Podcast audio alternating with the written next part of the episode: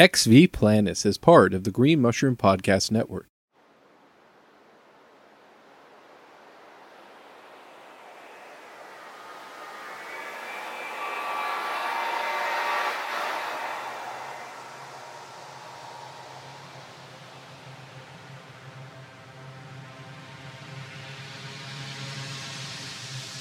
Through the darkness of future past, the magician longs to see one chance out between two worlds.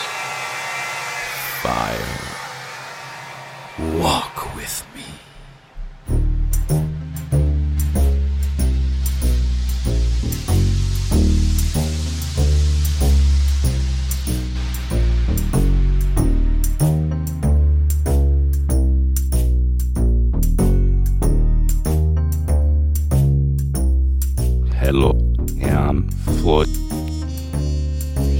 Ja, mitt namn Smith. Welcome to Spewing Geeks. And XV1S. Now, let's rock. Welcome to XV Planets.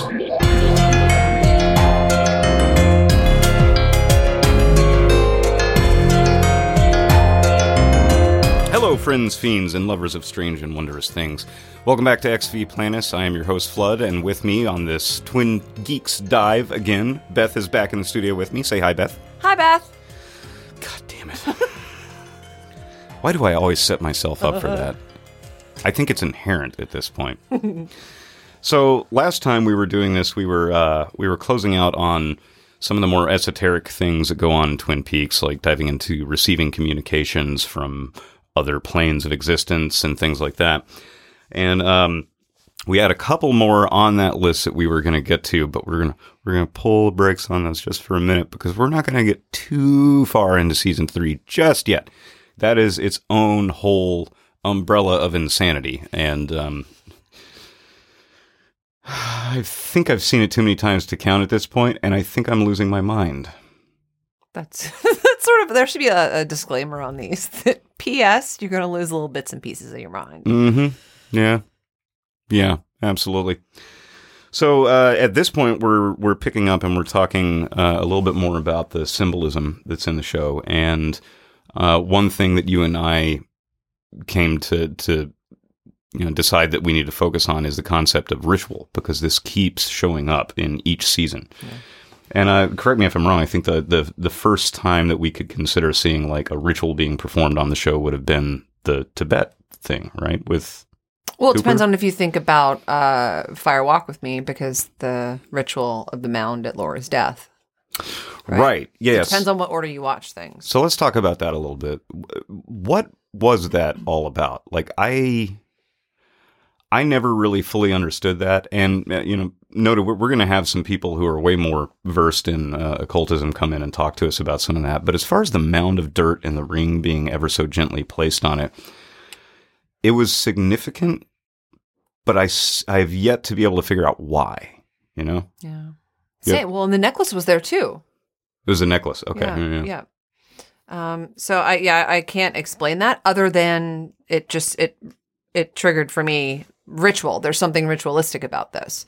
Um, so yeah, I don't understand the the meaning of it.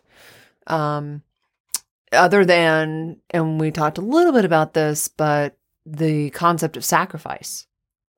Right, which definitely comes into play when we're Yeah. thinking about Laura. So is this tied in with with that concept that maybe she was a sacrifice and this is the I don't know, is there a ritualistic mound associate? I've never done one, so I can't say, but I've done plenty of rituals, and some of them have involved dirt, but uh, never in such a way. However, I have never done any negative magic. disclosure. or sorry, disclaimer, disclaimer. Disclaimer. yeah. Yes, I have. I have never done anything sinister with my magical abilities. I can Yeah. promise you that.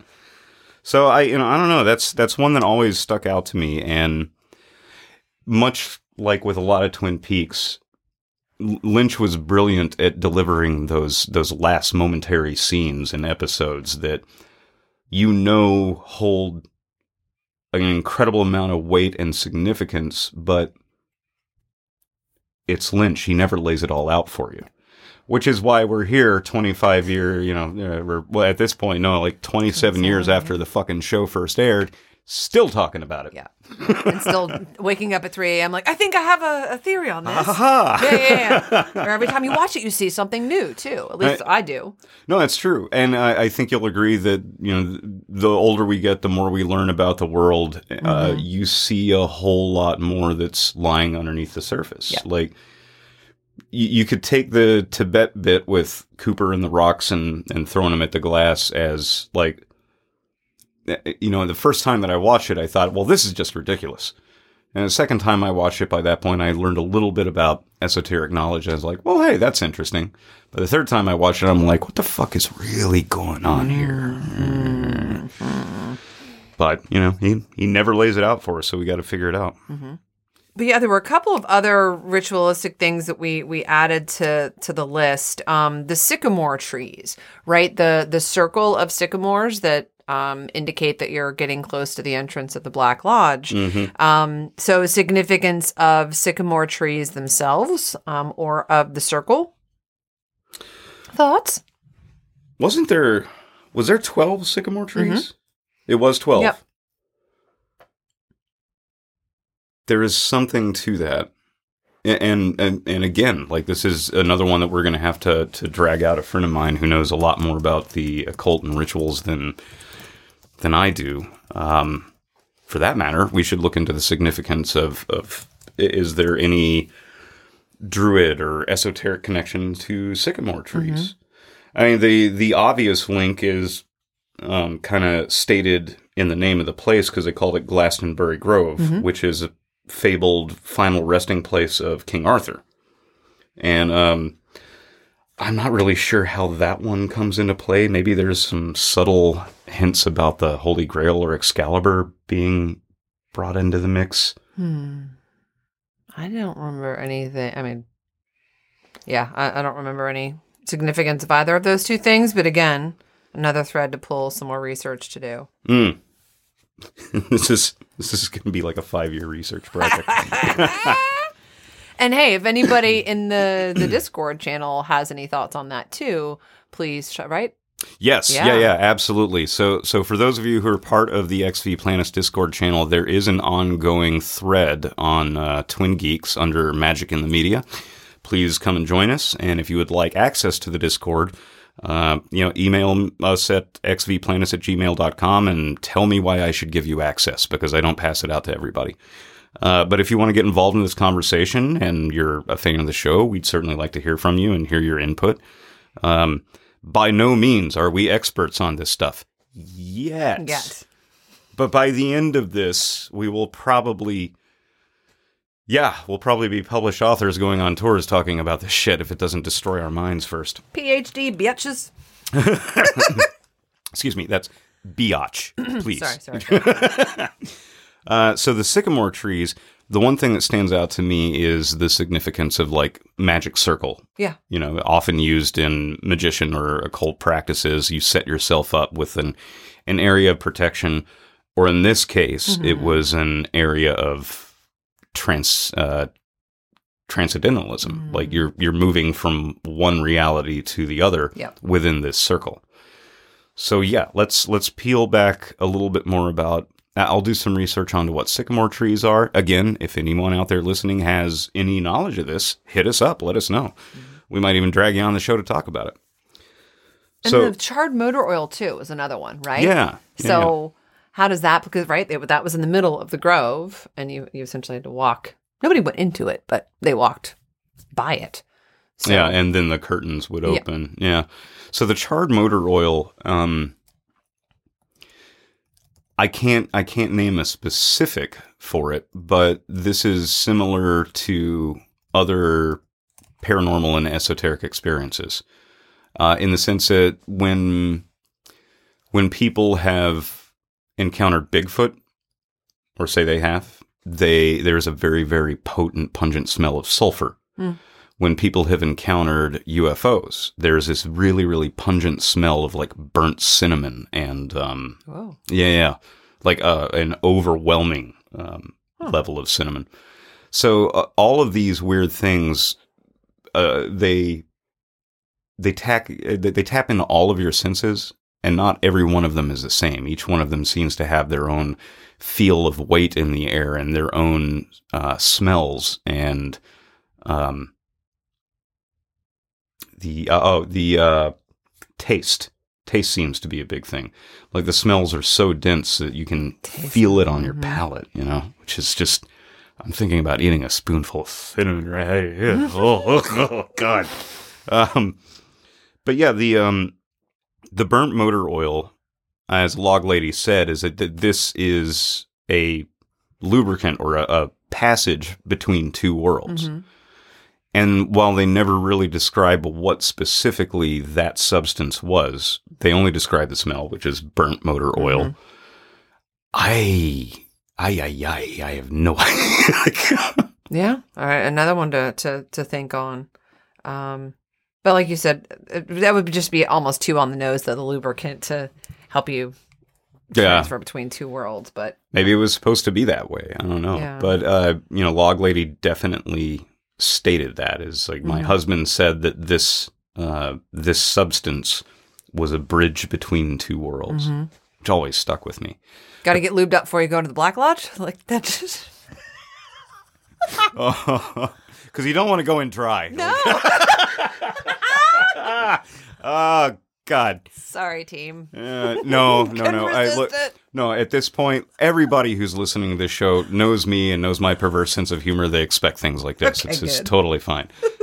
you don't go into the Black Lodge dry. That's for sure.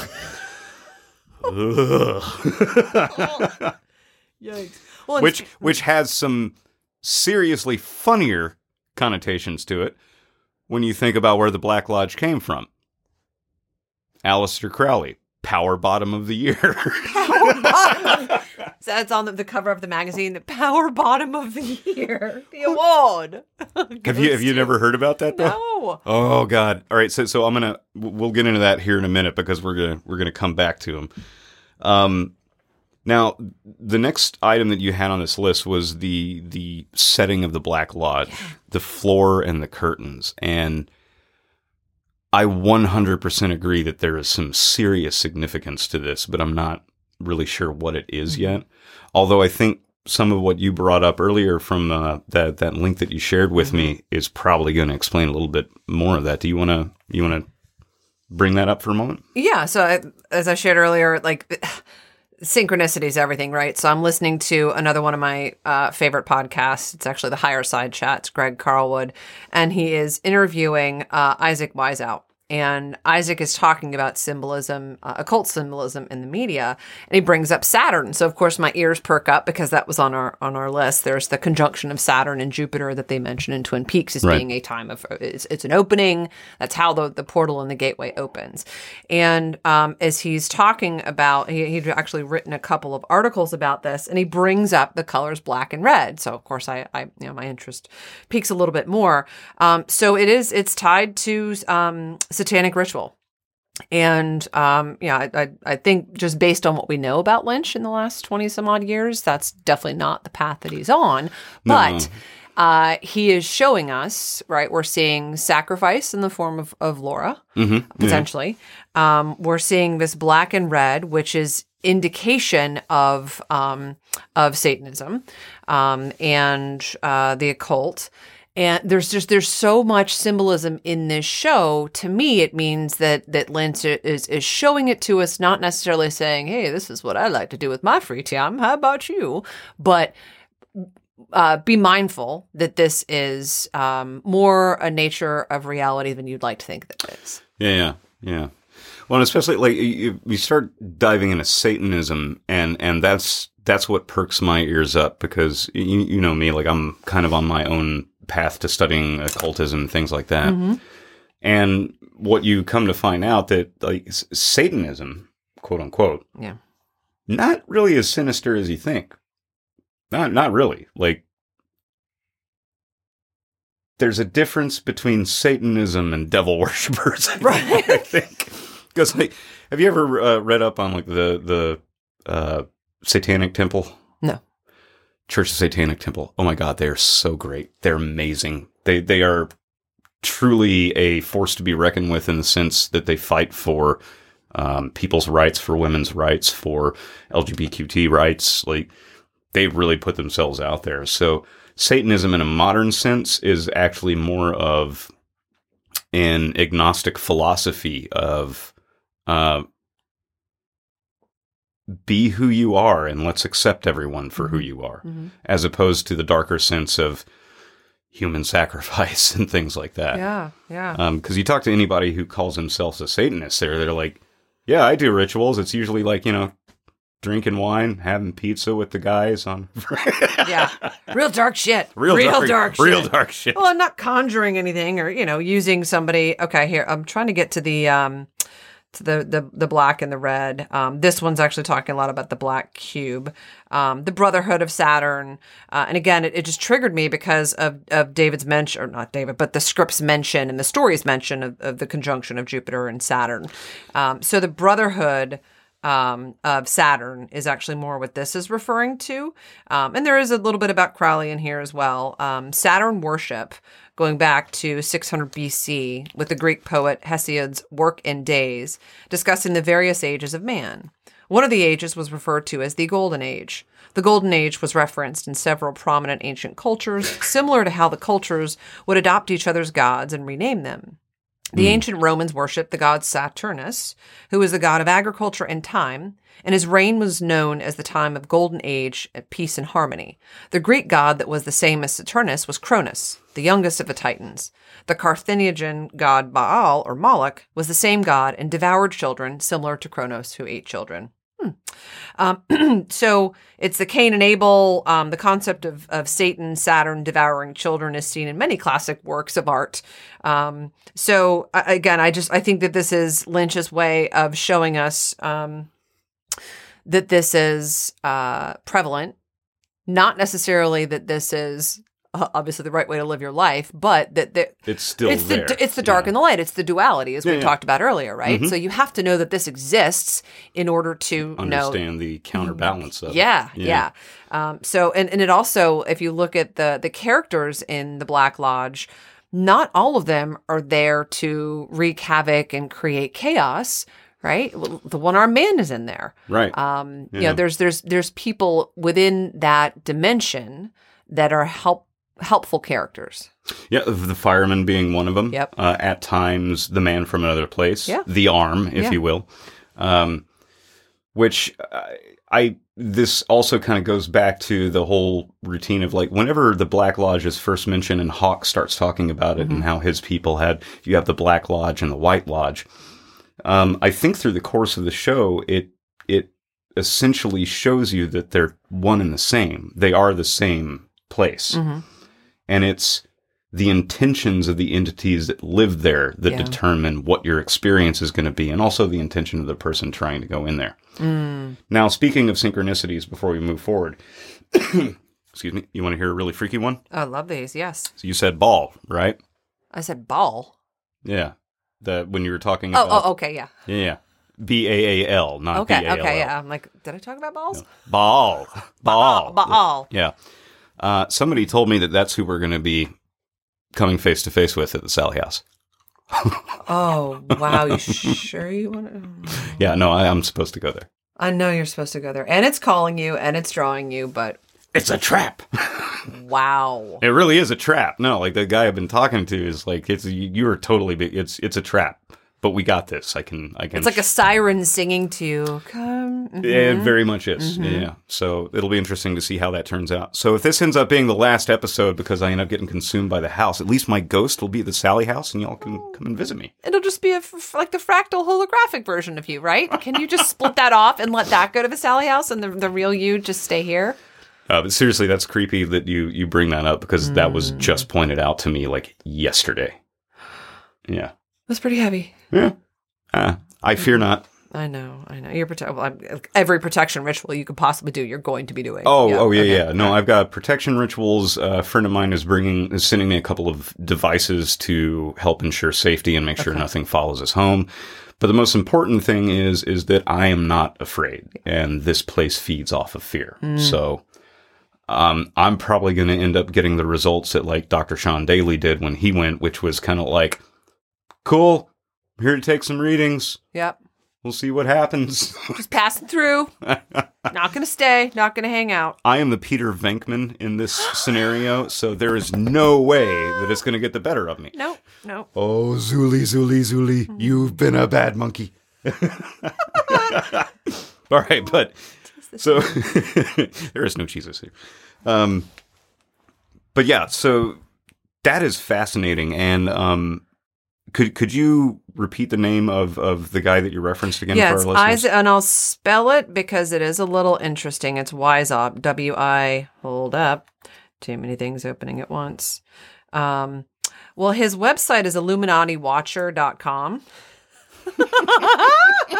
Isn't it great? And Yeah, his name is Isaac Weishaupt, W E I S H A U P T. And this actually put it in your show show links. I'll yeah, I will. Uh, I will Um, put the link. This one's for, from 2014. Okay. Um, but uh, yeah, again, I just I, I like because this is not um something that I have I dove into very much myself. So uh, it's just interesting reading someone else's thoughts who is obviously um more um, adept at this sort of thing. So, he, and there was actually a great conjunction in um, on December twenty first, twenty twenty, of Jupiter and Saturn. So that was supposed to have opened up many, many things. So uh, almost a year ago, this was it was a conjunction that hadn't happened since like fifteen hundred or something. Yeah, I remember that. Mhm. There's a there's a lot of talk about it uh, within the the sub communities that I'm a part of, but Mm-hmm. at that point, I'm I didn't really understand what they were talking about. Mm-hmm. But boy, do I get it now. Get it now? Yeah, Yeah. we're living it now, Um, whether we want to or not. whether I Well, want that's the thing. Like, not. how much of this is premonition um, about the? I, I think a lot of the media is preparatory, right? A lot of things that come out that we don't necessarily understand. Matrix, for instance, that was preparatory.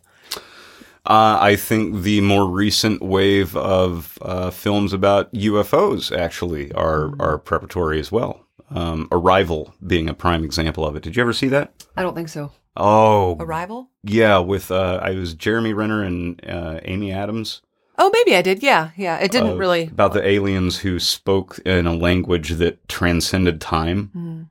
It was beautiful. It was also a lot to wrap your head around. But I mean, it, yeah, in the last like since 2017, since the story in the New York Times broke about us admitting that yes, there are fucking UFOs out there and we mm-hmm. have no idea what these things are, we're starting to see a shift in consciousness and the way that it's being portrayed in media. Yeah, it's not a scare. I think that was the thing. Like they had to wait almost until you know the world worlds. It scared the bejesus out of everybody. It's going to be almost like a, a terror event. So you had the you you made the entire population of the world shit themselves in anticipation of this thing happening. See, then you had to.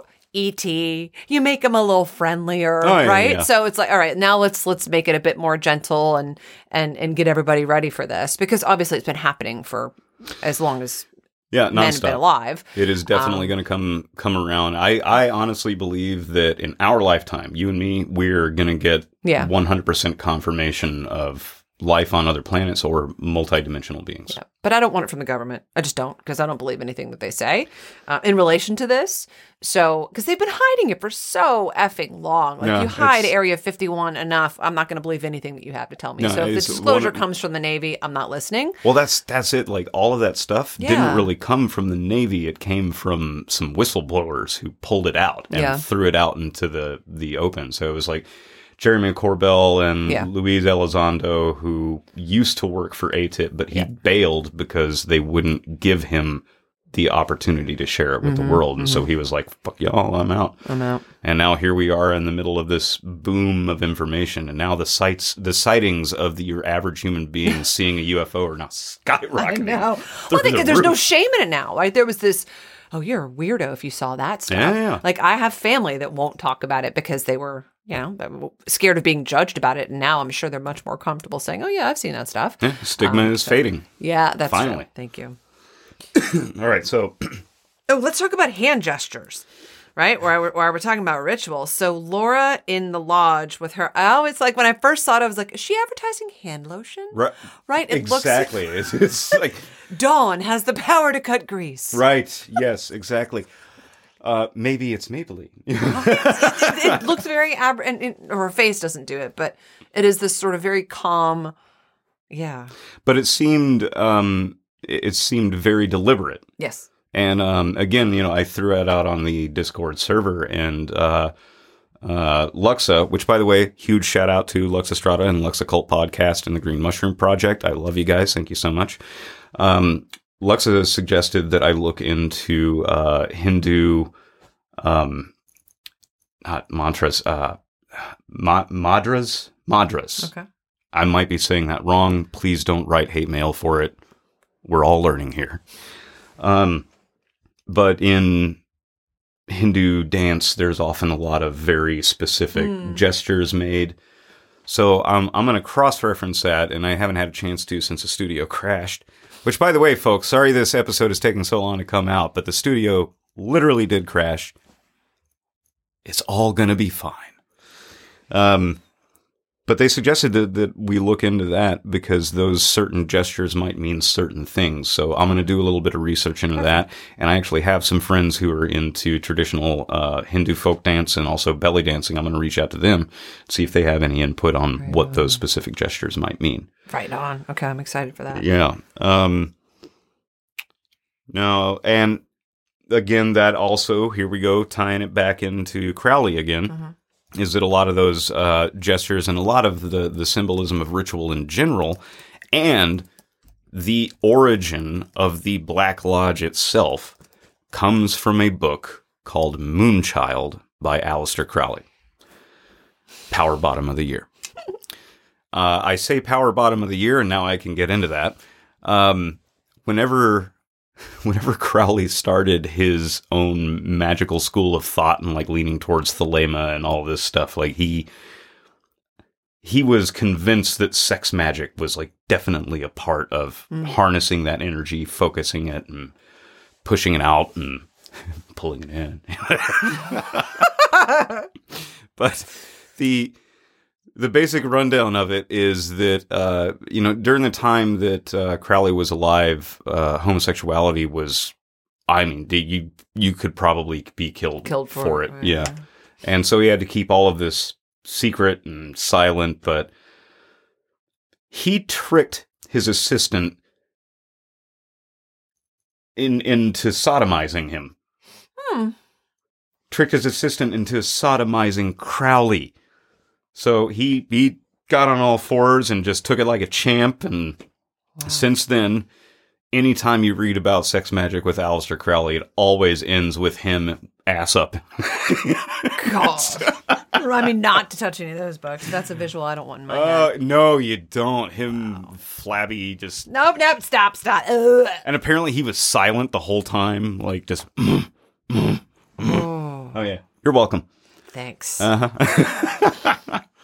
but um, the concept of the Black Lodge did actually originate in this book, Moonchild, by Aleister Crowley, which uh, technically was a novel, like a fic- uh, work of fiction, but he was he was working magic rituals into that. He was that was the basis for the story. And when you read the book, when these people get to the Black Lodge, they are met with a uh, um, a small man who loves to dance, Check. hmm um, a beautiful woman who is in tragedy, Check. Laura, Wow. and a man full of pure hatred, Bob. Bob. Yeah. Wow. hmm So there's uh, there's a lot more to that. I'm still in the middle of reading it. It's dense because it's written in Old English, so it takes a lot out of you to try to read it. But I want to revisit that a little bit more once I get through that book and once I give it to you and give you a chance to read it, so we can uh, tackle that a little bit more. Well, and I'd put there, so we can actually post a link to the. There's the online version of it, right? That was like a PDF. So we can. Oh, was it? Yeah, Okay. um, that was in my original notes. So let's put that into the show notes so um, others can can also take a look at that. Done. Yeah. All right. Yeah, absolutely. Um, now that also uh, folds into so bringing up Moonchild and the Black Lodge stuff. We're talking about rituals. This is where it starts to like the this starts to seep into reality here. Uh, because are you familiar with the Babylon rituals at all? No. Good old L. Ron Hubbard, Oh. fucking asshole. Um, he got involved with Jack Parsons. Oh. You know that, Yeah, that yeah, yeah. That is a whole fucking story in itself, and and I we'll get into that some other time when we're not actually talking about Twin Peaks. Well, and that's in the big book. Too. I call it the big book, but that's in Yeah, the um, yeah, yeah. uh, Mark Frost's the the Twin Peaks. The secret history of the Twin secret Peaks. history, yeah. They So- bring in uh, uh, Jack Parsons. Yep. They bring in uh, the Babylon ritual, which the purpose of that was to create the Scarlet Woman, which in Revelation is the uh, the woman who will essentially bring forth the Antichrist, will give birth to the Antichrist.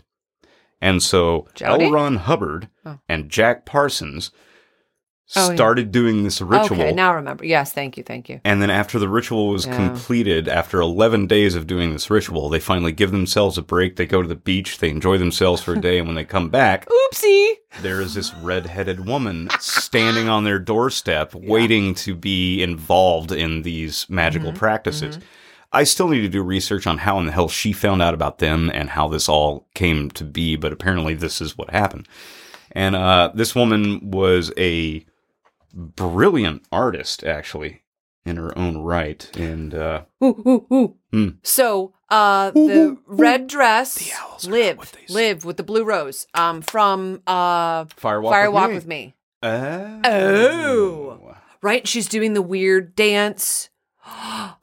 Yeah. Ooh, we need to pull on that thread. Yeah, right. wonder- write that one Uh-huh, down because uh-huh. we're we're definitely going to be tackling it. Live, right? Wasn't that her name? Liv.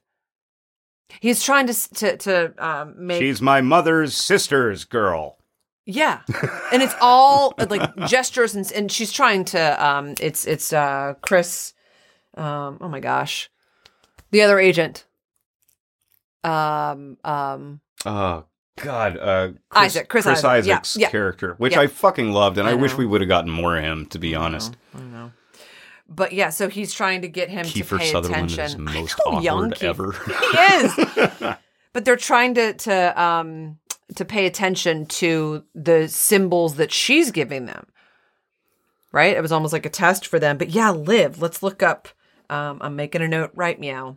Marjorie Cameron was her name. Marjorie Cameron was, and she's mentioned in the the secret uh, history of Twin Peaks too. Okay. Uh, but she was the Scarlet Woman who showed up on their doorstep.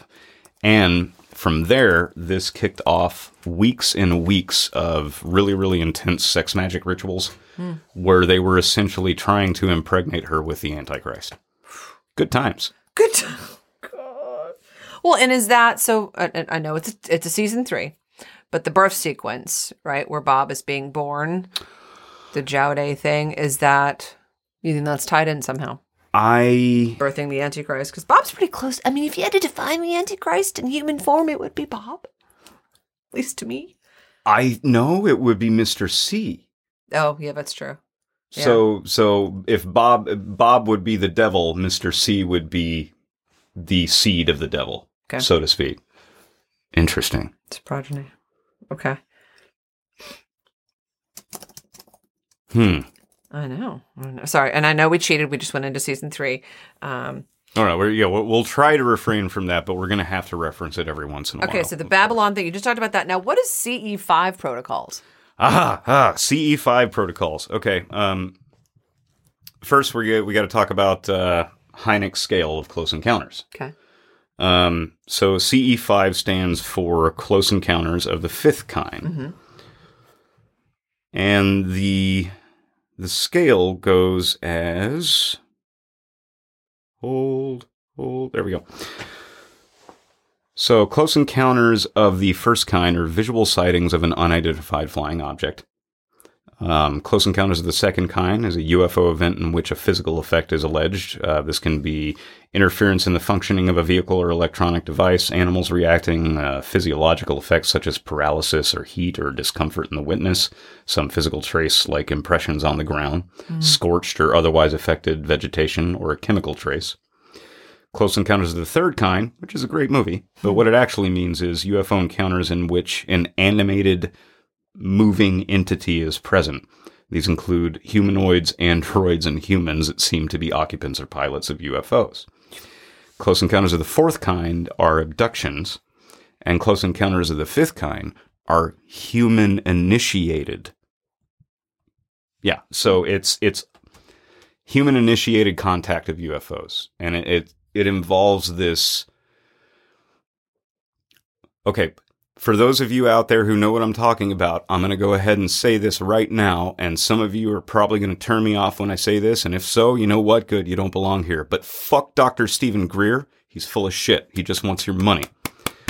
And he did not come up with the CE5 protocols, even though he is making tons of money off of this shit right now. If you want to trace that back to anybody, you can trace it back to John Keel during his time when he was doing the Mothman prophecies hmm. Because the UFO that he and Mary Hyre encountered on the ferry was that's exactly what it was. Like they both had a sense that there was something there. They look up, they see a UFO, and they literally are just trying to project their thoughts to it like come down, come down, come hmm. down. And then John Keel pulls out his flashlight and in Morse code types out descend and then the UFO starts descending in that falling leaf motion, which rarely gets captured. And um, so CE5 protocols are human beings trying to trigger an experience or uh, or a visit. And I think there's subtle hints of that throughout the course of Twin Peaks, especially when you start talking about um, Major Briggs, Mhm. Project Blue Book. There was a lot going on there. But was there, and I'm trying to remember now that you've said this, were there any instances of Briggs or others trying to proactively uh, trigger or bring about a UFO experience? It seemed to me like they were just sort of waiting for it to happen. Yeah. Okay. Yeah. You're you're right. You're you're absolutely right. They didn't. So they weren't doing rituals to trigger or to bring one about, if that is a CE5. Not that I remember, unless, ooh, yep, you got something? Yeah. Um. Before. Uh, again, jumping ahead a little bit to season three, or actually, we're talking about the spaces in between season three. Yeah. Um, Briggs, I believe that he went out. That's when he went missing. Is he went out to directly communicate with something, Okay. and that's when he got picked up and he disappeared. Okay. Yeah. Well, that would make sense. But the CE5 protocols don't necessarily just uh, connect themselves to UFOs. This can be applied to any type of multidimensional consciousness or beings that might exist on the periphery of our understanding of the universe. It's the willingness and active participation in order to build those connections is what makes it so interesting. And you see that develop further through the course of Twin Peaks. Now, whether it's uh, you know UFOs or the Black Lodge, eventually people start making an effort to try to connect and communicate with it. Okay. Because you know, uh, again, if you ask me, angels, demons, UFOs, ghosts, cryptids, it's all connected. Mm-hmm. Oh, It- for sure. yeah. Yeah. Um, and that, that's a whole other that's a, Okay. that's a wait, whole other ooh, rabbit ooh, hole. So let's talk about Windom then and what Windom Earle is trying to do. Mm. Right. So he is actively trying to destroy everything around him and get revenge. Right. So he is L. Ron Hubbard. there you go. Oh my God, Windom Earle is fucking L. Ron Hubbard. He was on Project Blue Book. he was trying to trigger the end of the world. There you go. There you go. Fucking Hubbard. By the way, I remember when I was like 10 or 11 years old, I remember seeing Dianetics from L. Yeah, Hubbard yeah, on my dad's book. bookshelf. Oh, your dad had it. And I wonder, is that the reason he was such an asshole? Oh. I think so. I never read it. I mean, I'd see, people would try and give it to me. Like, no, thanks. I'm, I'm just not interested. No. Look, seriously, if you want to give yourself a good laugh, look into Scientology. It is I lived in LA. I don't need to. oh, I clam hands, encountered clam enough of- hands, clam hands. I have enough of- and there's stupid bookstores all over the place. The reading room, right? The Scientology reading rooms. No, no, thank you. Yeah, that's that stuff. Absolutely. Um, I I can believe in a lot of weird shit, Yeah. but I cannot. I just can't. I just Well, and I wonder if this was sort Mm. of Lynch's fu to that whole thing. Like, I can be successful without you. Because in my heart of hearts, I don't believe that that Lynch was compromised by any of those groups. no, absolutely So not. He again, is definitely. I think this mind. is his way of, you know, thumbing his nose at them um, and exposing more than he should be. Now he hasn't been punished for it because he's Lynch. Uh, but Oh, yeah, he, he also, you know, you know, Scientology controls most of Hollywood, but Lynch is like, you know, fuck Hollywood. pretty much. Pretty much. Um so that's why and, and, and again i think his this is i don't know i think of these shows and his movies is his uh disclosure right? So in in this instance he is disclosing uh what is really going on behind closed doors and the nature of the success of many people um, and the fight between good and evil the duality etc so Good call. crowley as windom earle not, not crowley but um, Hubbard. Hubbard is Windom Earle. I love our little mind blowing moments. That was Yeah, yeah, because Windom Earle was a total fucking asshole. Uh, Aleister Crowley was a, a piece of shit, Yeah. but he wasn't a total fucking asshole. Like, well, no, he had an asshole. Boy, did he ever! Oh, and stop talking about his everybody knows about Ah. that. no more, no more. Um, okay, so back to rituals. that guy's rectum was so loose when he farted, it was probably just like, Stop. Black hole. Ah, the on and on and infinite black hole. Gross. Uh huh. You're welcome. Um, all right, I'm bringing us back on topic. Uh. Behave, sir. Behave. Never. Um, one chance out between two worlds. Fire walk with me. So we've got fire. We've right the owl cave. There's the fire there. There's the um. There's there's fire everywhere, but uh, electricity as well, right? A form of fire. that. Yeah. So electricity. And does that open up um portals? There's like, what's the significance you think of the of the fire walk with me? I don't know, but I got to do something first. Okay. You, gonna s- you look like you're about to break into song. Please. Through the darkness of future past, the magician longs to see one chance out between two worlds. Fire, walk with me. Ooh, good job. Thank you. Ooh, you even had the growl at the end. I like the growl. Um, there, yeah, there is definitely some sort of like spell work going on there uh, within that poem, and I electricity keeps coming up. So, all right, here, here's here's a theory. Okay, every time it gets brought up, like electricity or something like that, or we start to um see a little bit more into the world of the Black Lodge or they start to bleed into our world, Mhm. there's always that hum. Yeah. So here's something that I haven't thought about yet. Was he using sacred tones? Using specific tones and vibrations allow the mind to open up in certain Mhm, ways, mhm. as you already know. And um, When you say he, do you mean Lynch using tones? Yeah, okay. yeah. Lynch Okay. using the tones in those specific scenes in order to trigger a physical response from the viewer Mm. and to have them, which was why it would make so much sense that you feel more in Twin Peaks than you understand. Yes. Yeah, yeah. Yeah, uh, because all of the subtle symbolism and uh, probably a, a whole considerable amount of subliminal work Yeah. being put into it is why you feel affected at certain scenes, Mm-hmm. and on those certain scenes, you'll often hear like the hum, the Mm-hmm. tone going on. You know? Ooh. Yeah. That's a little um um uh oh gosh, what's I'm looking for?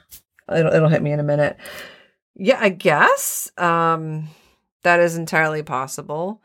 Uh but that's used throughout soundtracks. That's that's a pretty commonly used thing in media to it is sound to do do But given his knowledge of uh, transcendental meditation and obviously his knowledge of the occult, I think I kind of want to go back and watch a couple of key episodes and some sequences off of Fire Walk with Me Mm-hmm. and see if they do actually match up with any of the frequencies on the sacred tone scale. I think, Do you have something that t- could measure that? yeah. Oh, right on. Yeah. Well, I mean, I'll, like I'll have to get the main computer fixed. Oh, come on, girl. Give it a month. like, like blow in the. Does that not work? You blow in the grates. Oh no, get- I gotta I gotta buy a whole new hard drive, but uh, but that's that's only going to cost me like a hundred and seventy five, and then Oh. an afternoon of reinstalling it. So Okay. yeah, we'll be able to bring that beast back up. But yeah, I got everything that we need to do that. Okay. So I'll be able to patch the audio from the actual film itself in, run it through spectrograph and hertz measurement and all that. Let's find out. Okay. Yeah. Yeah. Let's find like out. And if theory. anybody out there has figured this out before us, email us, xvplanets at gmail.com. Get in on the conversation, people. But yeah, there's there's something to that. And um, that for me immediately ties back to the concept of electricity or Yep. fire or power is that everything's got a frequency and obviously sound and energy take a major place in making these different worlds connect to each other. Yes. Yes. Ooh, I like it. Mhm. Okay. It's just much like uh, doing mantra types of, of meditation or using Tibetan singing bowls to help hone your consciousness at a specific moment in time. I think that's I think there's a lot of representation in that. I just haven't really delved into that. So yeah, we're gonna make that happen. Okay. I like that. Um, cool. I think that was all we had for um for ritual. Well, oh, Hawks. for now. For now, yeah. At the moment, we didn't talk about Hawk's interpretation of the map. Um, Oh, and yeah, listening to the way he talks about it. So when he lays out that, um, it's like on leather or something. It's just beautiful when when he lays that out on the table and he starts explaining it. Um, we had a note there to talk about the way he, or to, to mention the way he talks about it.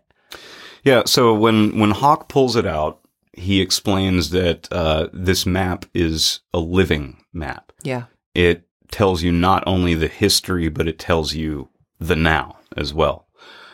And he never really goes into great detail on it. But as he's sitting there describing the different things, he's the one who uh, explained electricity as possibly being a form of fire. Mm-hmm. So there's a lot to to Hawk's interpretation on that. I think we're gonna have to go back and watch that whole sequence again and and like really peel it apart. Okay. Because I think there's a lot going on there. I think so too. Well, and it's it's the first time we see the map, right? Because we haven't gone to Owl Cave yet. When you have all the symbolism, you have the aliens in the map, you have the fire, you have the sycamore trees. Um, That's right. Yeah. there, there's just so much in there. Um, the owls. the owls, yeah. Oh, and that was the other thing too, um, related to owls and um, the rituals of Saturn and things like that. So they're also associated, and I didn't realize that they're also associated with Saturn. Really? Yeah. Huh. Fun stuff. Go check the link I'd sent you, and Yeah, yeah. I put in the notes too. Oh, owls. Uh, okay, so for now, we're gonna we're gonna move on from ritual to trauma. oh man, it's like And this, is a depressing episode. Fucking show has a lot of it, man. It's heavy, It heavy, is. heavy, heavy. It is. Ooh, trauma, trauma, trauma, trauma, trauma, chameleon. That's that's actually like unsettling. That's going on the greatest hits. That's going on the greatest. Oh hits. yes, Right, right, we got to yes. make an album. Yeah, yeah. Oh, I. You know what? I will pay the mechanical license to do parody songs for that. We'd probably make a pretty penny off of it. Oh, but yeah, no, trauma is a huge part of this show. I mean, the whole story kicks off with uh, trauma to a family who just Mm-hmm. lost their daughter from some sort of disturbing thing that takes years to figure out. And when you do find out, We're traumatized. He traumatizes us. That's true. That's what Lynch is good for. Like you don't go into any Lynch project hoping for a fucking good time. You know it's going to be bad. It's it's going to be rough. The only the only piece of work he ever did that I can honestly say I felt better uh, after I watched it was the one and only movie he did for Disney, What? The Straight Story. Never saw that. Really? Really? The straight story. Oh, I wish y'all could see his Oh. face. Oh my god. it is so I'm I'm sure you've heard about this story, but like year like 20 years ago there was this guy who was down on his luck. His health was failing. He was not doing well, and he realized that he needed to make amends with his brother because he knew he knew that he didn't have that much time left. Um, but at his age and because of his eyesight, he couldn't get his driver's license, and so he loads up his tractor lawnmower and puts a trailer on it, throws his stuff on the back of it, and drives across the country Holy to go shit. reconcile with his brother, which is about as awkward as something as Lynch would do. Yeah. But it's the only movie that he ever did that was really, really pure. Like it was sweet, it was heartfelt, it was dramatic, but in more of a family sense as opposed to the traumatic sense. And um, yeah, it just it just worked. I'll see if I can find a copy and send that to you. It's, okay. Awesome. It's David Lynch making a PG movie. Let that sink in for just one second. But is it Lynchy at all? It is. Okay, good. It good. is. Okay, right, no, it's Lynchy in the sense that every damn character in that movie reminds you of. You know, he has this obsession with awkward older people. Yes. Everyone in this movie is. It's Richard Farnsworth and Sissy Spacek. I mean, Loves- How did I miss that? Was I, I thought I'd seen every movie she'd ever done. it's it's really under the radar. okay. Like people didn't appreciate it that much, but Mm, I'm gonna. yeah, yeah, you will. You'll you'll absolutely love it. But not for the drama. On to the trauma. Oh, all right. Where to begin? The list is long. Uh, let's start with poor Annie. How's Annie? I'm fine once a year. Ah, Mm-hmm. I love that. Finally. So uh, her trauma, we just get little drips and drops of it. The the suicide, right? So her and, her and, and Cooper are sitting at the bar as their relationship is starting to bud, and Mm-hmm. He notices the scars. Yeah, she reaches out to get a drink and notices the scar. And do you want to talk about it? I don't know. I'm I'm, I'm a handful. I'm difficult to work with. That kind of thing. They're they're doing their little romantic dance. So we do find out um, that she was in the convent, and it's interesting. I rewatched that last night for other reasons for the That owl episode? part. Yeah. Oh. So um, she is talking about her experience walking through the world now, right? So she's been in this convent for I don't know how many years, but at least a, a, you know four or five years. Right, yeah. And she's seeing, and he says, "I wish I could see the world through your eyes," because she's seeing them like a newborn. She's an adult, right? Clearly, she's I guess early twenties, maybe mid twenties, but she's missed out on so much of the world by being closed off in this convent that she is trying to understand how how to deal with human emotion and again like a newborn. Yeah. How do you connect with people and Um, Yeah, you know, yeah. So it, it um so her trauma um we assume that she's overcome it, but she had she had attempted suicide and I believe it was over a relationship. Right, a relationship that had ended. So she says, "I don't want to. I don't. I don't know that I can trust or go down that path again." Yeah, she was really vague about it, Yeah. but it, you, it, she alludes to it Yeah. more than likely being a failed romantic uh, relationship. So that's what we get for the first part of Annie. And then she has this little blissful sailboat, you know, with Cooper rowing and kissing and, you know, having a lovely time. and then the poor fucking girl gets kidnapped and sent to the Black Lodge. and then she's living between two worlds. And Which uh, immediately throws Cooper back into his own repeat trauma. So there's another correlation between Annie and Cooper. Annie just got through this traumatic experience and and um, this experience that allowed her to somewhat heal, and now she's back out into the world and immediately boom. slams right back into trauma. Cooper finally dealing or uh, you know finally coming to terms with the death of uh, Caroline, Caroline. and finds himself at a place where he's willing to open his heart up to someone else again for the first time in a long time and bam like it's just She's taken away again. again again but to be fair coop you should have been up front just saying Yeah, true. Yeah well, and actually, there's a, a concept in the in the Buddhism that I practice. There's a concept that in this life, if you do not deal with something karmically, it follows you to the ne- right, follows you to the next life. And I'm sure that's that exists in, in many sects of Buddhism. But that's it's an important thing because in order to truly face something, um, you have to. And this actually goes to a book I read years and years ago called Dark Side of the Light Chasers, which is owning the parts of yourself that make you really upset when you see them in someone else. It's part of you that you just can't acknowledge. Um, and so by Cooper not really dealing with the death of Caroline, not going to therapy, right? He, he, he I, we never hear about him actually taking any time for himself. and Or- processing it. The Yeah. guilt over it being his partner's wife. And two, the guilt of her being murdered. He doesn't ever, and you'd think he would talk through it in the tapes to Diane, right? That's a version of therapy for him, but he doesn't clearly address it or forgive himself. I think that's a huge part of it too. He is the definitely has not So forgiven that's why it repeats. I, I think that's why it repeats for him with Annie, that he goes through that traumatic event again. He attaches, falls in love, and that person is taken away from him. Yeah. Man, Yep. it's a rough run. It is. It is. But and maybe well that's that's gonna be a season three thing. But But also, um, who in the fuck would actually marry Windom Earle? Is like, sorry. well he was brilliant. Anybody who appreciates a, I mean, hey, I I I have mind sex with my husband all the time because he's brilliant. But there there there's an attraction that happens intellectually between people. So I'm sure he put on a a, a grand show of being a normal fucking person. Honestly, the intellectual attraction is what I was referring to because I would be fucking horrified. Oh, there's no way running he out was the like, goddamn "P.S. door." Like, Here's what I really do in my pastime, Caroline. Yeah, he, no, he, he, mm, mm, mm, mm, mm. fuck. no, I don't I doubt he was honest. About, but that's that's a true psychopath is being able to be multiple people, Yeah, it's true. Right? And Yeah. he was a real one. Whereas you look at Leland, poor Leland was a normal, lovable, wonderful song and dance kind of guy who has this other side of him because he's actually possessed. Right. Windom was not possessed. Windom was just dark and black and horrible person. Yeah, no, he was uh, he was dark to begin with. So Mm-hmm. fucking L. Ron Hubbard, man. well, and we don't know if that is a psychological disability or if he was traumatized as a child somehow. Like these things just don't show up unless either of those two things have happened. I think they hinted that uh, up, until it was, uh, if, if I remember correctly, and, and again, please feel free to correct us, uh, or you feel free to correct me if if I get this wrong. But I think it was hinted at that whenever Windom first joined Blue Book, he was very gifted, highly respected.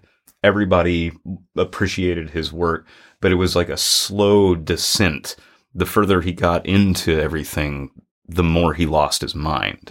And it just got worse and worse. And it wasn't until they booted him off that he just fucking dove in head first. Because by that point, he had discovered the at least the lore, the understanding of the Black Lodge and multiple dimensions, things like that. When he became obsessed with it. Uh-huh.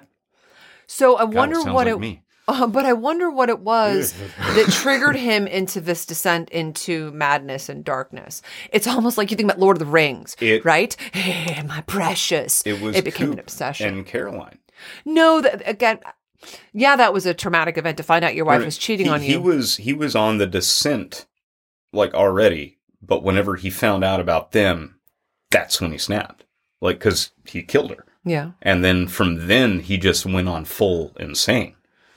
I think that's what it was. I think it was. Uh, I think he was just like walking the threshold for so Mm. long, and then this one event in his personal life, which he has obviously not been paying attention to because Yeah. of his obsession. That's this comes into light, and it just pushes what's left of the him in, in this world right over the edge. Okay. and I think That that's what sense. happened. All right. I like your theory. Yeah. I'll accept that. It makes sense. Yeah. Because he uh, he definitely holds a whole lot of vengeance, and uh, and- yeah, It, it's driving the whole, you know, second half of, of season 2 Mhm. is him, poor Leo with the collar. Actually, I, I don't know why I'm saying poor Oh. Leo, but like seeing anybody who's got a shot collar on is, you just got to feel for him. Oh, and the big oaf tried to redeem himself right at the end. Mm, mm, there's no redeeming. No, there's there's not, but I it was it was it was nice to see him try to do something good just once Yeah. out of the whole fucking series. Well, yeah. when he lays the cards down when he's going through his plan for for the Miss Twin Peaks, and Leo reacts. I mean, even though half of his brain is fried, he he reacts when he sees Shelly in sort of a protective way. It's like, dude, it's too late. yeah, yeah. Sorry, you fucked that one up. Yeah, yeah, that ship has sailed. Um, so let's talk about Sarah Palmer. Speaking of trauma, Oh, God. this poor lady. What the hell? All right, so we're we're gonna break the rule again and remind everybody because all of y'all, all of you have seen this by this point. If you're listening to us, then you're geeking out on the series just like we are. Hence the title of the subseries, Twin Geeks. Thanks for joining us, and please feel free to geek out with us. But her trauma started way before the series ever did, Mm-hmm. and we find out about that in the The Return, third season, that uh, she was directly assaulted by the other side, hmm or whatever you want to call it. But her descent is very unique in like between her beginnings and the last thing that we see from her. Yeah. Right. Um, but I gotta admit, like her her character was the hardest to watch for I me because when she was deep in mourning for most of the first season or all of the first season, a fair amount of the second. Those sobs and those cries felt very, very real. Like there was, Yeah. yeah. She's a wonderful. I mean, she's been in a ton of stuff, but You know, that's his ex wife. Lynch's. Mm-hmm. Oh, Yeah. I didn't know that. and she still works with him all the time. I well, that it. says who he is as a person. Then Exactly. Wow. Yeah. Wow. But yeah, her it is it's her reaction to, and she's also she's being manipulated by Leland, right? He's drugging her, and uh, there's I, I Yep. won't call him Leland, I'll call him Bob. It's not Leland at that point, Right. So also you have to think about how much of this did she know that was going on? That that Leland was was um was doing this. Um she had to have known something. Right. And then she gets terrorized by Bob, right? We talked in the previous episode about those who can see Bob, the gifted and the damned. And this dives into, uh, before we go into the gifted and the damned, this also dives into a lot of uh, a bit of a a plague of household mentality that was going on between the 80s and the 90s, and everybody wanting to pretend like we live in Mayberry, and everybody turning a blind eye to things that were going on within their own house. Mm-hmm. Um, you hear a lot about that from a, a lot of abuse over the years, obviously, um, but that's something you hear a lot about is is that you have this almost picture perfect home. Father is abusing one of the children, mother turns an eye or drowns herself out of being able to, Yeah. to process it, and uh, or vice versa. Like it's Well, and she also knew. She had to have known. Every mother knows. Mine did when I was doing stupid stuff, smoking, drinking, going out with boys that was too old. Hmm. You know, motorcycles coming to pick her up. In Laura's case, it was. uh, I don't know that she. knew a that, motorcycle, right, but I didn't But know. he was the only good guy. but who? I don't know that she would have known that Laura was prostituting herself, right, from Horne's department store. Uh, I don't know if she knew about the cocaine and all the things that Laura was into, but a mother has a sense. Um, so she had to have known her daughter was really struggling, but you never see Sarah getting involved in any way to try to help. but it would have been really subtle because if you if you look at the the way that it lays out Laura was really really fucking good at covering her tracks. Now granted it's a small town and even if she didn't die somewhere a year from then it would have Yeah. it would have shown up and things would have fallen apart but she did really really good at playing the the perfect daughter and prom queen type character and then like multiple personalities almost. When nighttime comes the flip uh, the switch flips and she becomes a completely different person. And that's where we see her get involved with all of that stuff the prostitution the drugs um, the mani- mani- blah, blah, blah, manipulation of people. Yeah. um, But si- no, because there's a distinct, and I think it was in Firewalk with me, where they're sitting at the at the dining room table, they're having breakfast or something, and Laura is shaking, and Leland is totally messing with her, messing with her head, and Sarah gets you know very upset and starts screaming, "Leland, leave her alone, leave her alone!" But that's about it. That's all that Sarah did. So she has been, um, her power's been sucked out of her somehow. Uh, so maybe you know once Laura dies, there's a there's got to be a ton of guilt. Like, why didn't I do something? And that could also be part of the the screaming and the yelling and the wailing is the guilt that she felt for not intervening more in her daughter's life. Well, if you yeah, like, I I I use my own home life as a comparison. Uh, if if if my dad were acting like that towards me, like incredibly intensely aggressive, it would have taken up to that point for my mom to to interact. It's just the dynamics were. My dad was a scary guy. And um, even though Leland wasn't most of the time, that was a fucking horrifying moment. Yeah. Like, Show me your hands. Yeah, They're not clean. yeah, That was incredibly unsettling. mm-hmm. But um but with Sarah we got to remember like she she's got damage from earlier before and here's here's the other thought what if whatever was inside her was somewhat sedating her Mm. or essentially being her own antipsychotic Yeah. medication where I just Deactivating. don't care about yeah. anything Yep. Yep. yeah Deactivating her um, instinct to to protect and, and to take action. Mhm. Well, and you see it in her breakdown too later on, right? The yeah, her her complete descent into into mental chaos. But when Laura was still alive, when she could have done something, she almost doesn't except yell and cry a little bit, but she doesn't get involved much. Um, and so you know, if, when you when you have an opportunity to take action and you don't, there is a cause and effect to that. So she made the cause by not getting involved, and the effect is she loses her daughter, and she has to deal with with the ramification of that because she didn't take the action she should have. That's my view of it, um, and I think that's why she continues to be traumatized. But she's also she's a great victim. oh my god, oh yeah yeah Ugh, it's it's draining to watch. It is. It is. And and yeah, I there's there's the uh you know again the duality of all these characters. There are two sides of her. There's one that is genuinely grieving for this loss that she has gone through, but there's something else in there too. Yep, yep. And it's having a completely different experience. Mm-hmm. I think that's what's like splitting her apart.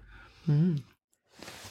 So that's obviously the uh, the center palmer of all of the trauma in this show. But now we get to go on to the Dream Queen herself, You start. Laura. Laura Palmer, prom queen, um, straight A student, uh, daddy's little girl, the the perfect all American blonde hair, blue eyed stereotype during the day. Mm-hmm.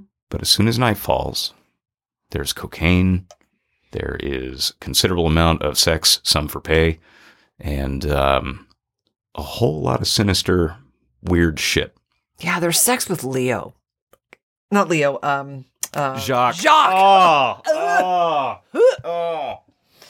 I and and it, and it is her initiating. I will. The bullet, Ugh, I will never. Bite the bullet. and they do that close up of his mouth. And, I know, uh, Stop! I know. Stop! Stop! oh, Why? God. oh, I mean, was it just because that was where she was getting her drugs from? It was Bobby, and then Bobby fails in that mission to get, Oh, her, no, to I'm- get her the, bo- the, the, I'm, the I'm coke. pretty sure when it came to Jacques and Leo, that was paid arrangement type of stuff. yeah. Yeah. Yeah. Uh, I mean, I, I don't, I mean, obviously Jacques was helping Laura run her own little mini prostitution scheme. So there's a good probability that there was some sort of an arrangement there. So that, that could have been it as well. But Laura knew what she was doing. Oh, for and, sure. You know, it wasn't all good, but she, she knew what she was doing. So I'm pretty sure that the night that she was killed, I'm pretty sure that that was a paid arrangement for Uh-huh. the four of them to get together. Well, it's it's actually just making me think. So she is um, uh, enacting her power and control over men because she doesn't have that when Bob is around. Right, so she has no power or control over Bob. So maybe that is why she goes so far aggressively into the sexual, where she's in charge. Yes. Yeah, I think you're I think you're 100% right. I mean cuz um Bob through Leland torments her at home where she is supposed to feel her most safe and Yeah. secure. And when that's shattered, you tend typically go one of two ways. You either luckily find another path to that or you start to become the terror mm-hmm, yourself mm-hmm, mm-hmm. and gain control over the situation that you can't. yep. Um, if one part of your life is completely overwhelmed, then you will certainly do an aggressive takeover on the other on side. something else. Yeah, yeah. That's part of why when I, I feel stressed out at work, I clean things. That's what I do. As my best friend and I say, laundry therapy. I um, I don't get stressed at work anymore. It's so weird. You get stressed in life though, so don't like Oh, yeah, I get feeling, super when you feel out of control, and that's what Laura was. She was out of control. The the best thing that you could be doing is something that you know you can have hundred percent control of and that feels good to you. So for Laura, that was dominating men and using her feminine wiles to get whatever the hell she wanted. Also, cocaine. Also cocaine. Lots of cocaine. Yeah. Yeah. Yeah. But that's what she yeah, wanted. So, spoiler alert here. But again, as I said, if you haven't watched the show, you should not be listening to us. So turn it off. So we all know how this ends, and that ends with um, Leland, possessed by Bob, has been abusing, sexually abusing Laura for years since she was twelve. Is that right? Mm-hmm. Yeah. And it all comes to a head. I never really understood why Bob hit that point where now you have to die. Now it's time to die. Someone's telling him. I don't think he's in charge. Oh, no, no. Right. At some point, you have You to think commit the somebody's telling sacrifice. Bob? Yeah. Really? Yeah. At some point, you have to commit the sacrifice. Judy, Jowday, the mom, the mother.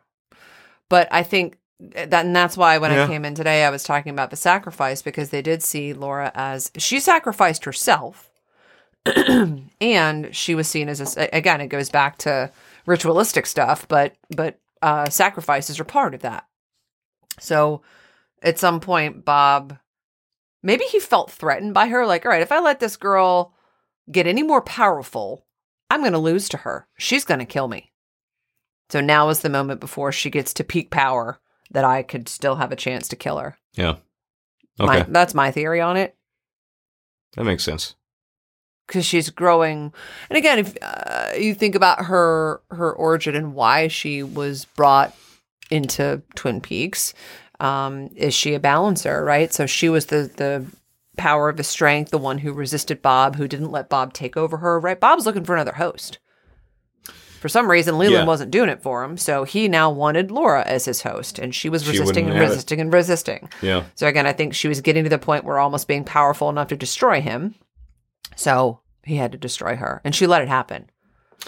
Is the reason that Bob was so easily able to possess Coop was that was that because of his state of weakness, or was it because he was in the Black Lodge? Because of the whole doppelganger thing. Well, Coop's not stupid, but he, I mean, he didn't spend a lot of time in the Black Lodge, so you can't navigate through it if you don't understand. He didn't understand it. I don't think he truly understood it. So that's po- probably why he was he was an easy mark. Yeah. Um, and also because he was so distracted by Annie, he was doing no protection of himself. How's Annie? Oh, but that's why that's why he, that's why he ran in there. So Yeah. that probably is why. Um, it's easy mark. What's your what do you think?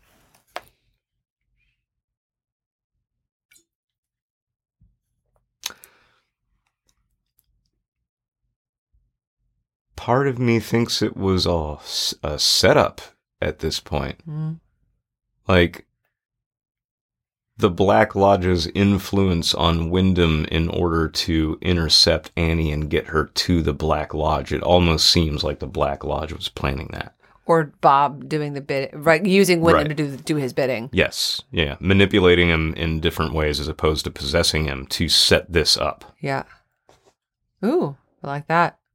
Because they wanted Coop. Like Yeah. they they wanted Yeah. Coop for some reason or another, or Bob did, and I guess it becomes apparent in season three. Mm-hmm. Although I would have expected him to be more like a you know multi-million dollar kingpin by that point. It was twenty five years. Mr. C's is keeping him too low key. He's got to go big. You know. He didn't want him hit it on the radar.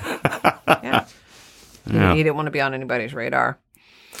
But yeah, Laura Laura got put through the ringer not only from Leland, but how that distorted or um, you know kind of fractured her ability to uh, to grow and to function like a normal human being, and so she had to adapt however she could, Yeah. and that's what makes her such a tragic character. Mhm. Is the one place that she should be able to find support from for what she's going through. She can't Mhm. because Bob in Leland. Yep. That's why Donna's house was. I mean, she goes there a couple of times in the show, and and that was a place of just pure joy, and she could relax. She could be herself. Yeah. Um, so not in the show, but whenever there's a flashback or in Fire Walk with Me, um, and she she goes over to Donna's house. That was the safe place. Her home definitely wasn't.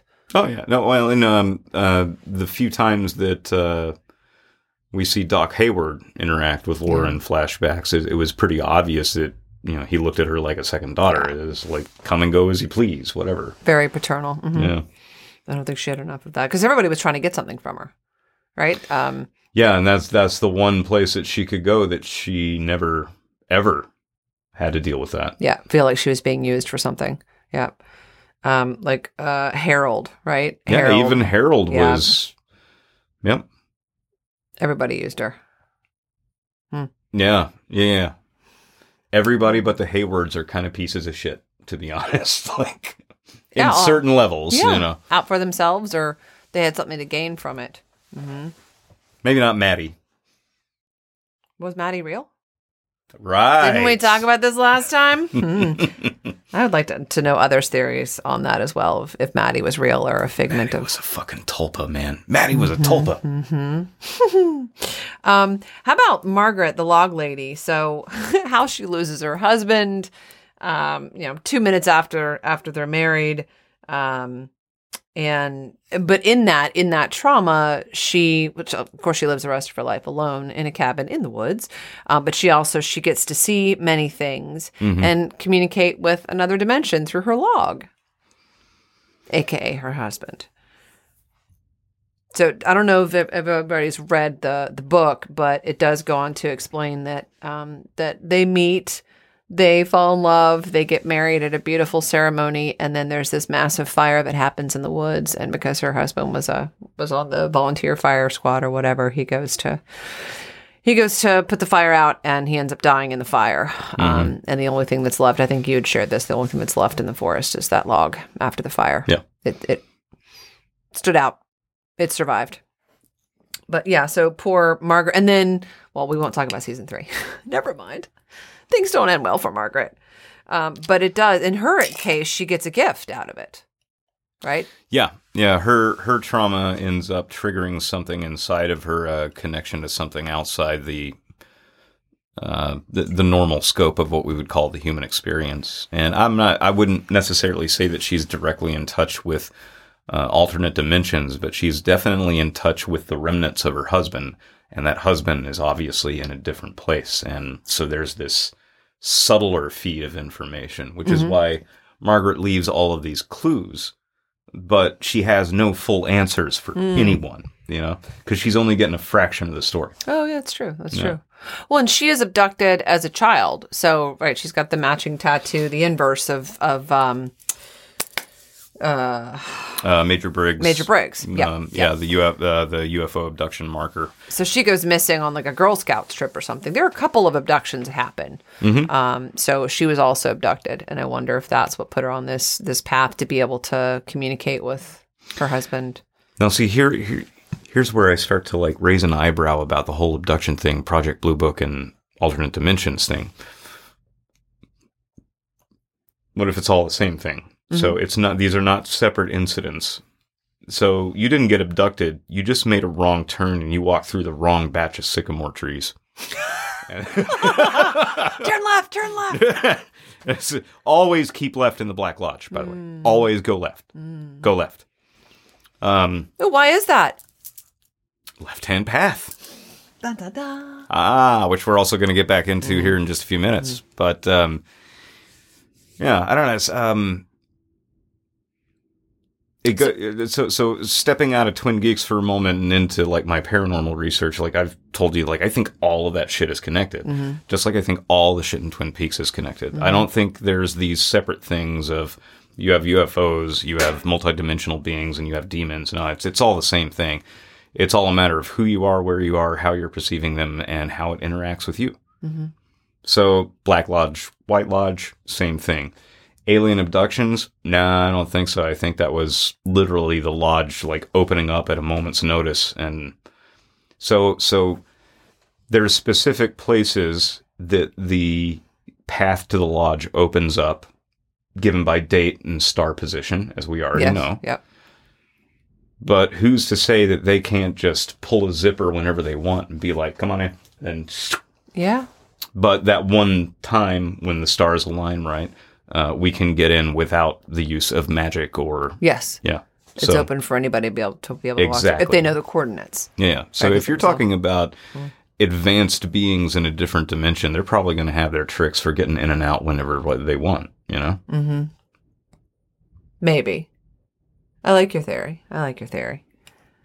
Um, and, and I was actually just thinking about um, so trauma either becoming um, a lead weight in your life or it catapulting you into um, having a new gift or Trigger. a, a, right a, a benefit that comes out of it for you. Um, and obviously almost every character in this goes through trauma right? Harry harry truman goes through it. Um, That's right. yeah we've, we've forgotten about harry. We haven't talked about him very much. Audrey i think we've neglected audrey way too much I think you're right, but I think Audrey's just going to deserve her whole own episode. Like, yeah, she went through some shit. The uh, the whole thing at One Eye Jacks was oh my god with her dad and and that was just the beginning Yeah. of it, and everything else that she went through afterwards. Mm-hmm. I was so happy to see that she survived the uh, the bank blast. Mm-hmm. I'm really upset that we don't have more information on what's going on with her now. No, I mean, we got a little bit in the book, but not enough. Not nearly enough. Um, but and then she has the, she falls in love with this wonderful man that her dad also likes. He's falling in love with her. They have this magical moment on an airplane and poof off he goes to brazil or wherever Billy Zane. Billy Zane with those perfect teeth. Um, and that he was wearing hair plugs can we just talk about that Wait, that was a wig or something was it? go back and look at the scenes No, I will. I that's will. not his hair that's not his hair He was already bald then. You think? I think so. it doesn't look like you, you can't quite see that. You know, some of the you can you can see like Billy Bob Thornton. it's you it's can too see Frank little, Sinatra perfect. and it sort of flops. So yeah, it's a Yeah. toupee-ish. There's a little bit of Trumpish, tr- there's- Trumpish hairstyle there. toupee. And then there was a scene where he literally is he's wearing this big bulky sweater and he's tucked it into his corduroy pants. It's oh, it's so bad. I'll give you the episode number. It's so bad. It's the one that I rewatched yesterday. And she walks into his room with a breakfast tray as she's like flirting with him with her, and he's wearing this big bulky sweater tucked into his corduroy pants. Oh Tucked man, nineties, nineties. It's, it's the most nineties thing you'll see. In the early 90s, which was really, really, Really bad. yeah. really bad. Yeah. 93, 94 started to lighten up a little bit. At least we. the acid wash had started to, to settle down a little bit. The decap. And then we got into ripped uh, ripped knees. Yeah, yeah, yes, grunge movement. Mm, which I was much better huge. than than 80s.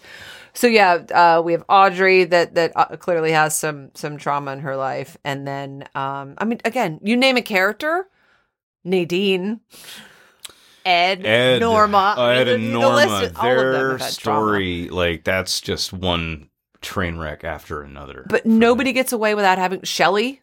Shelly has trauma. yeah, right? From Leo, even Bobby. So every one of these characters, there's, name one that was unscathed from trauma in their life, direct trauma. Nobody. um, Mhm, You're digging. no, no, the uh, oh god, was it Heidi? Oh my gosh. Yes, exactly. Okay, maybe, maybe. Yes, maybe. that's the only the one. The waitress who has zero speaking lines in the entire fucking series is the one that you're going to cite. Yeah. Okay. All right, So- all right, you win. You win. one character with zero lines. Or maybe she oh, she comes in late one time and they give her some shit and I think she has one or two words. Okay, I'll give you Heidi. Jeez, man. Jeez. The pie. The pie has no trauma? The pie is a fucking character in Twin Peaks, so you can't deny that at all. Everybody loves it. You're Everybody right. loves the pie. So You're right. All right, you get pie and you get Heidi. That's right. it out of all the characters. beyond that, yes, I gotta agree. okay. Everybody goes through the ringer. It's it's pretty rough. Okay, so trauma, big theme. Um, now uh, we've got multiple dimensions, so couple things to talk about here. Excuse me one second. Let me uh, take a couple of hits of acid. We'll get back to this in just a second. No. Close your eyes. Go to the rainbow place. oh man, yeah. So first, well, that actually, well, let's let's save that for next time because that's a season three. Time travel. All right, so we're talking about dimensions. Time is a dimension. hmm Is time real to David Lynch? I don't think so. Um, he seems to like everything to exist in some sort of dystopian version of the mid 50s or early 60s. It's weird to say the least. He uh, he also has no relevance for uh, structured storytelling. He likes to tell things out of order, and he likes to shake it up a little bit. And uh, more often than not, he likes to show you three or four different coexisting things happening at one time that may or may not be related or may or may not be different versions of the same thing. Hmm. No, I don't think time exists for him at all. Okay. No. So it doesn't get to exist for us when we're in his world. Definitely um, not. And we see that at the end of the return. Yeah. Like we literally see a uh we're we're not gonna go too far into it, but it's definitely not a time travel thing, but it is definitely a time course correction mm-hmm. moment. It's fucking weird is Yeah. what it is. Well, it, it goes back to, to the to the dimensions, right? So there are there's so many theories on this, but um, in terms of dimensions, we are able to. There's there's um, the ability to travel, but uh, any of us can do it. You know, there's multiple versions of ourselves. There's there's infinite potentiality that exists within every one of us. So every time we're making a decision, every split second, we have we the potential to turn left at the stop sign or right at that stop Yeah, sign. string theory, basically. Yeah. Spreading out. Yeah. Yes. So for for him, um, he likes to confuse his audience. I think with with uh, multiple timelines and where and to disorient us. I think is is a big one too because that makes us feel more like the characters. It makes it a, a more immersive experience. Running through the woods, being scared, flashlights. Um, yeah. I don't. I don't think he's trying to disorient us on purpose. Uh, I don't really think it's it's like a motive for him, and and it is an open challenge to view time differently. I'm so glad that we tapped into mm-hmm. this because this actually brings us back to Annie mm, mm-hmm, mm-hmm. and Laura dreaming mm-hmm. about her and writing it in her diary Yep. months before any of that ever happened, or, or possibly even a whole year at that point, I think, in the course of the story. But yeah, time functions differently when your consciousness is out of this buckled down meat bag pilot thing that we're dealing with. You Yeah. know, we're a bunch of bones and meat traveling through space at the speed of light. There you Yep. go. Yep. Good times. having a having a conscious experience. Mm. Um, so we we've in so and we get into multiple dimensions more in season three, and there's a lot more of that Yeah, that, very- that happens than there so. is in, in one or two. So I'm struggling to think just in terms of of seasons one and two, but we have. And I won't call them visitations, but Cooper is able to travel between multiple worlds, right? Mm-hmm. So he has these dreams, these visions from the fireman. Um, and I think that is it helps him significantly on his journey because he's in the Tibetan thing as well, right? So he's able to commune and he never meditates, but um, I think he does what's called astral plane travel while he's dreaming. So he's able to, he's not doing it um, intentionally, I don't think, but his subconscious is saying, okay, I'm going to help you solve this thing. He's naturally in tune to Yeah. do things like that. Yeah, Yeah. yeah. Yeah. So he that's a massive gift that he has and no other character in the show has where they can interact with entities in other dimensions um, and get answers to their questions. Only Laura. What questions does she get answered and guidance does she get from No, the she. dimension? That's not. That was not her connection to the Black Lodge. So that's not what she got. But what what she got was terror. Yeah. Yeah, but she was the only other person who was having like um, premonition visions and direct connections to the the lodge and its inhabitants before she died. Ooh, um, there is another one, uh, the one armed man. Right? So he has he has complete recollection Right. of his life or the dimension that exists with him and Bob above the convenience Where store. I had to cut my arm off. Yes. Uh, so he has, and that's why he takes the haloperidol is to to you know shut that part of him up. Um, So is schizophrenia just our other multidimensional selves trying to bleed in? and is that why they've been telling us not to acknowledge it and drug those that have schizophrenia because that they're truthers? They're the real truthers. I don't know. I don't know. Uh, total that. disclaimer: we know nothing uh, on that level, so it's just talking shit here, folks. Maybe they're the smart ones and we're the morons. I don't know. They they've they've seen things that we haven't. But um, I do think so. Um, Mike or whatever. There's he's like ten different names. One armed man uh, is is another one that has that gift of being able to um, at least remember and take Yeah. insight from because he's the one who helps Coop get the information about Bob. He's who educates them. Okay, so oh wow. Hmm. Okay, this is cracking open an egg here. Okay. So, Mike is a different version of himself on multiple dimensions, right? Mm-hmm. And the arm is as well. Mhm. It becomes its own person. Mhm. So it's a part of Mike that has become something else. We have seen the woodsman show up in multiple dimensions. Mhm. Bob came from the tear whenever the atomic bomb went off. Mhm. He's not from this set of dimensions. Is that what's going on? Is that why he can float? No. Um, I don't know what he floats between all of them. We see him or hear mention of him in, in all of the dimensions that were ever shown in Twin Peaks or in the, the universe of Twin Peaks. So I don't know which one actually birthed him. Well, no. What what I mean is, uh, so uh, you take a look at Mike. He exists here in uh, physical sense, and he also exists in very much in the same sense in the Black Lodge. Yeah. and he could potentially exist elsewhere. He does. That's his life with Bob. That's the dimension he's out with Bob when they're running around killing people and doing terrible things. He used to be Bob's partner. So that's another dimension. We never get to see it. So I guess what I'm asking is like, why have we not seen the physical representation of Bob, the mirror image of Bob in this world, in this universe where the show? Hmm. because uh, I don't know that he was actually in physical form. He had to have been with Mike in that dimension where they're running around as you know their own people.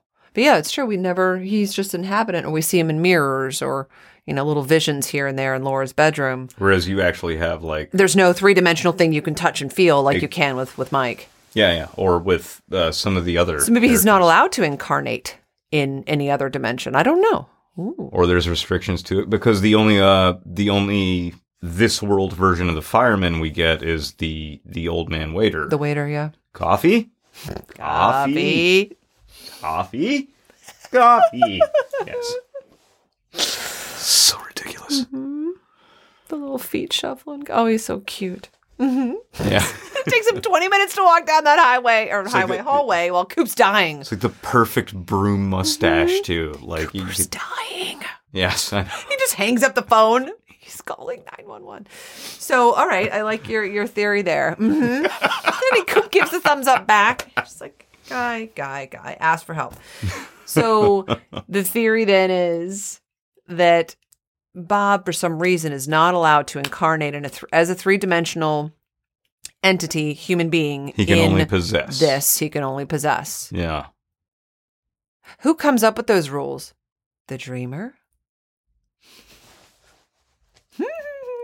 Yes. Just, all right, the Dreamer is its own three episode Yeah. uh, stretch, All of the like theories of who towards the frickin' end of dreamer this. is. Yes. Uh, but you know what? We want to know what you think. Who is the dreamer of this dream? Me. Email us at xvplanets at gmail.com. Okay. All right. We're going to close it out then. Um, Beth, thank you again so much for joining me. Uh, and thank you for letting me dive even further into this fucking rabbit hole, which definitely took us way off course. But everybody else who geeks out about this show just as much as I do is going to fucking love it. So we're all good. And we have so much homework. Oh my gosh, we have so much homework. It, it, no, it's very, very true. And I am reaching out to all of you, my occultist friends, my filmmaker friends. Uh, let's make a group conversation about this. Uh, let's help us decode Twin Peaks because there is too much insanity for only two people to fucking process. And I'm losing my shit. It's a lot. It's a lot. It's a lot. Sorry, I had to, to deliver my Oscar uh, delivering performance. It's on the way. It's in the mail. Ah. All right. Well, uh, to close it up, um, by the time this episode comes out, we'll probably have the next two recorded, uh, but those might have a little bit of delay because I am taking a break in January. Um, but uh, beyond that, don't forget to follow us, uh, XV Planets, on Facebook, on SoundCloud, on Twitter, on Instagram, pretty much everywhere. You know the usual routine. Just go click on the link. I have a link tree. It sends you to all of the places. Come and interact with us. Come and join the conversation. Let's get weird with this. Beth, do you have anything to add before we close this out?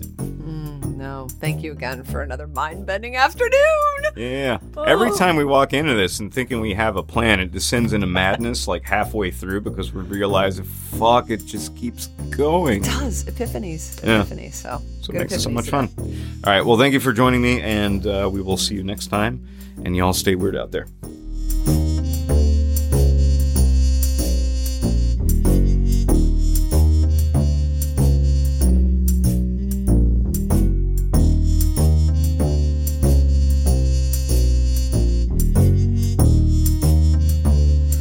This podcast is produced in Durham, North Carolina, and was recorded, edited, and scored by yours truly. Original music from the series can be found under my musical moniker, Folds and Floods. Be sure to follow us on Twitter, Facebook, Instagram, Twitch, YouTube, and everywhere else as XV Planets. And you can follow my personal accounts and music at Folds and Floods. Click on the link tree in the show for quick access to all of the above.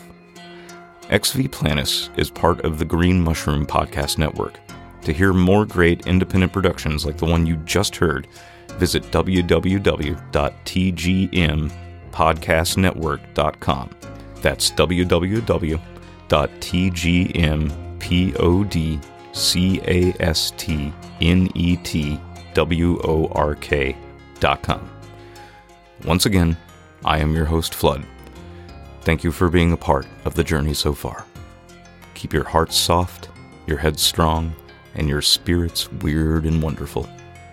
Take care of yourselves, take care of each other, and I'll see you in the between.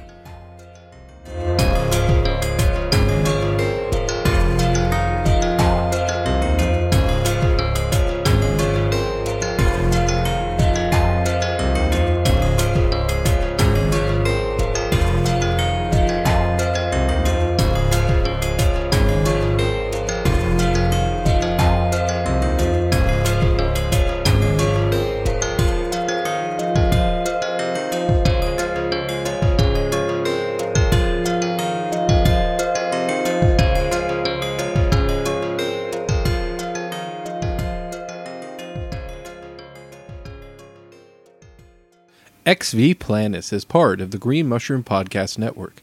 To hear more great independent productions like the one you just listened to, please visit our catalog at tgmpodcastnetwork.com.